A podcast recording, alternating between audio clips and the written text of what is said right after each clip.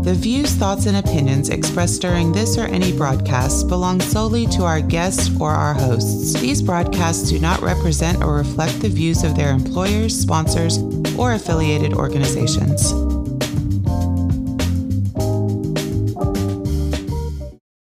Welcome to the Flipboard EDU podcast with your host, William Jeffrey, where we collaborate, communicate, and educate with the greatest educators in the world on Flipboard. Let's start the show.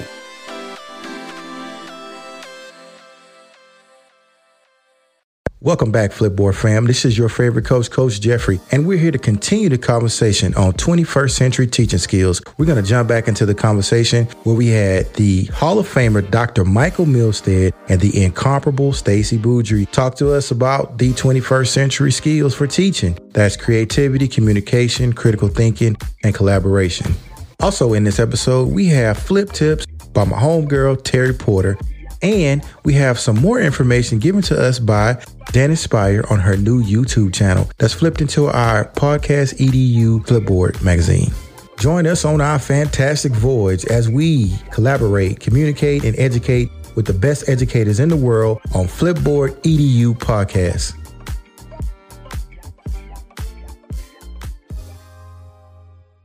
We talked about criticism. We talked about compassion. We talked about composure. We talked about citizenship.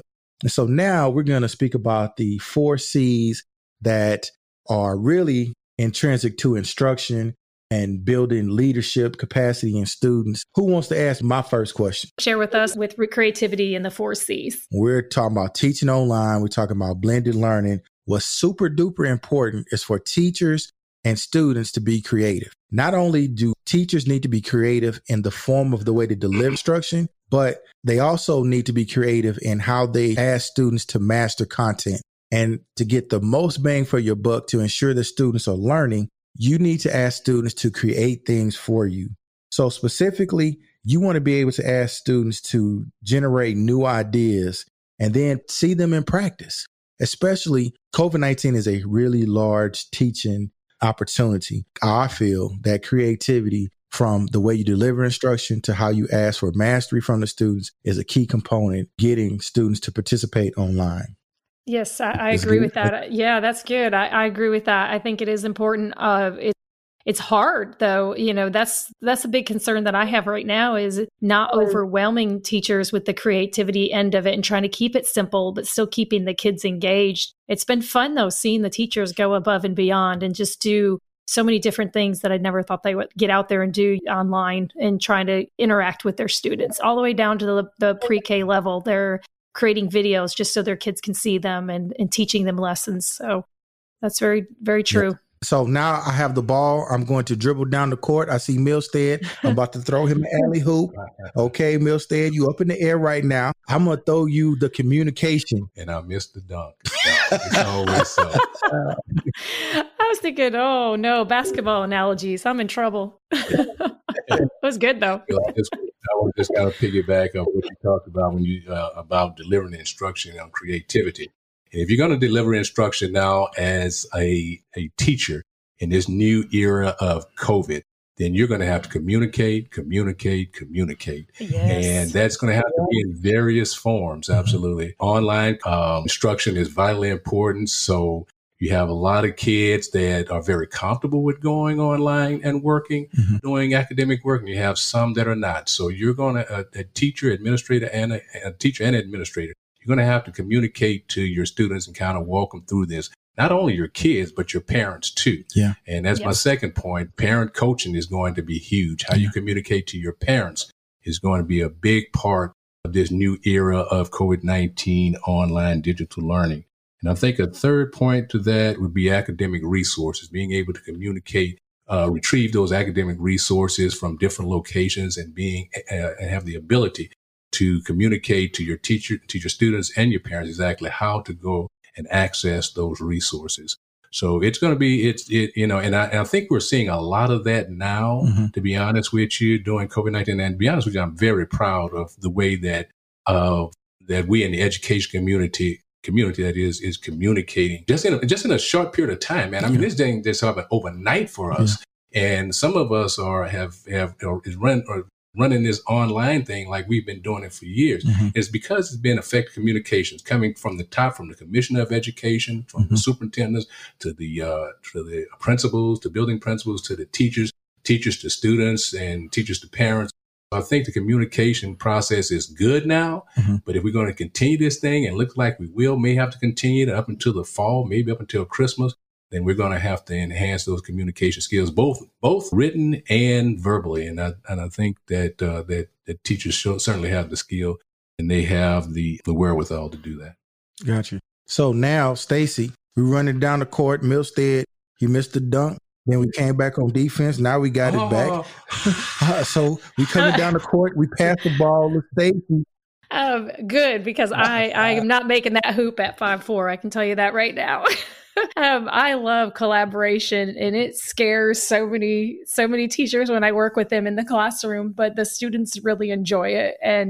But it's important. I think Milstead was talking about the communication, and that we have to make sure that we're giving clear communication. And I think you have to clearly identify what collaboration looks like. What are your expectations in the classroom? What are your expectations when the students are online? And then move into it a little bit slowly of having them do projects together, maybe two kids together, create a presentation online, that kind of thing. But students really need opportunities to collaborate and learn how to get along. I think kids struggle with the getting along and working as a team. And just because you don't like that person doesn't mean you don't have to work with them. And so I've always enjoyed doing the collaboration piece with the kids and telling them, there's people I work with I don't like, but you know what? You would never know it, because it's important that we find a way to communicate with each other and get along and complete projects, because that's what the real world is working with others and completing projects, kind of like what we have going on here. Yes, exactly. Stacie, I think also, I know we talked a little earlier, teacher collaboration is huge also. Yes. Because in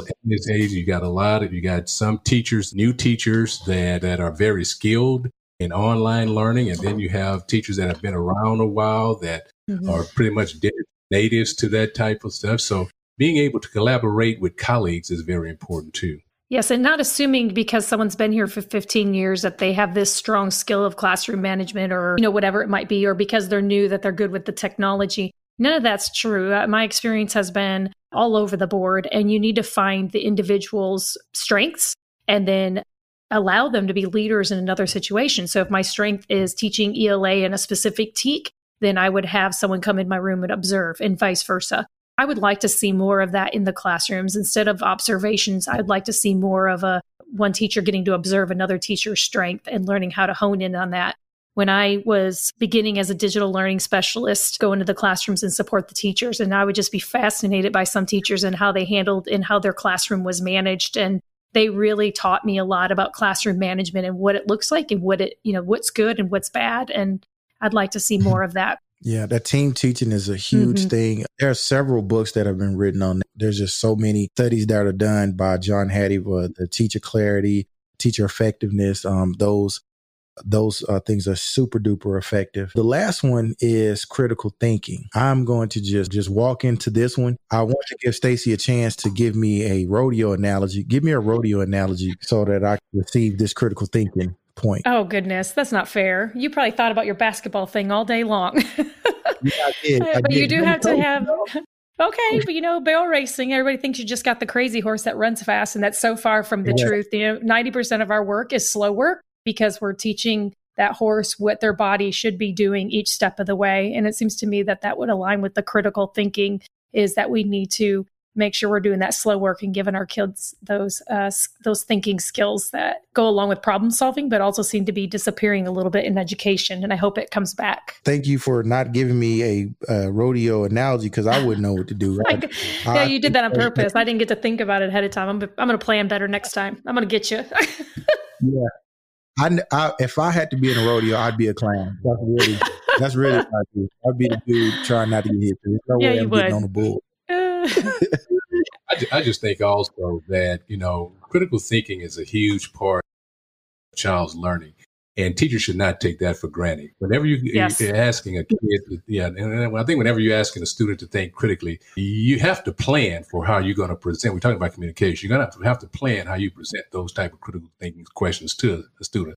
Rarely do, I mean, even some of the best teachers have a very difficult time just shooting from the hip when it comes to, you know, to having the students, that requiring students to think critically. So that's a big part of your planning, making sure that you prepare to ask the type of questions that may have students synthesize or evaluate and those type of things. I want to just close this off. As we look at Flipboard, and we talked about a lot of different things here. We talked about creativity, communication, collaboration, and critical thinking. Within Flipboard, where can we find those nuggets that we can share amongst all teachers? I have the answer. It is in our Flipboard magazine, and our Flipboard magazine is called Flipboard EDU Podcast.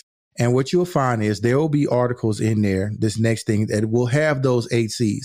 So specifically, if you're looking for professional development of any kind, if you want to have conversations amongst your colleagues about the things that teachers and administrators should be having while we're talking about online instruction, then we're going to ask you to go to our magazine, that you can follow our magazine. What's the name of that magazine again? It is the Flipboard EDU Podcast magazine.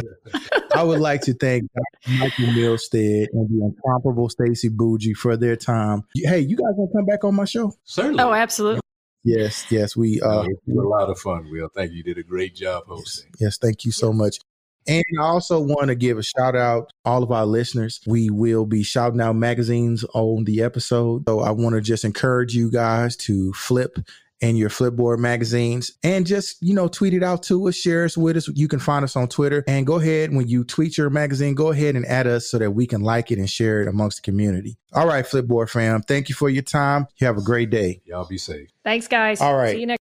Welcome to Flip Tips. Flip Tips is brought to you by Terry Porter. Today's tip, tell a story with your Flipboard magazine title. Terry has published the following article on medium.com. Why a generic magazine title is not the best idea. So here's the question. What do you want your readers to get from your Flipboard magazine? You are collecting and curating items from a unique passion perspective. You have a story to tell. Your Flipboard magazine title should reflect that. You can find this article and many others flipped in our Flipboard EDU Podcast magazine. Thank you, Terry, for that flip tip. It is now time for magazine shout out. We want to send a shout out to these Flipboard EDU magazine curators. First, we would like to honor Morgan Werner. Her magazine is called Teach Yourself.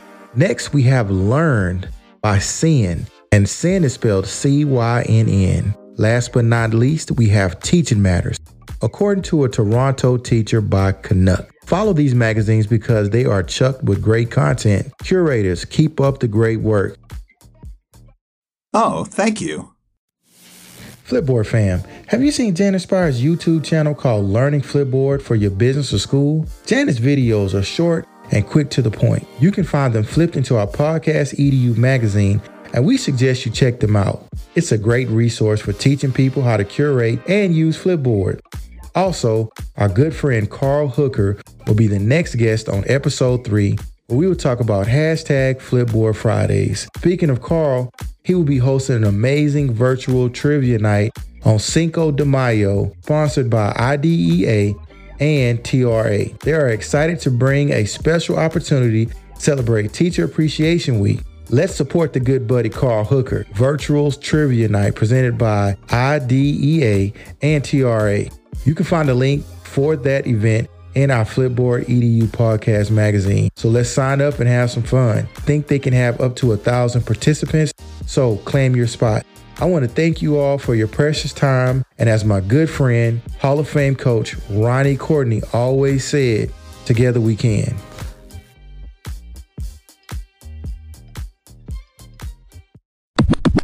Flipboard EDU Podcast is a great resource for teachers, students, and administrators.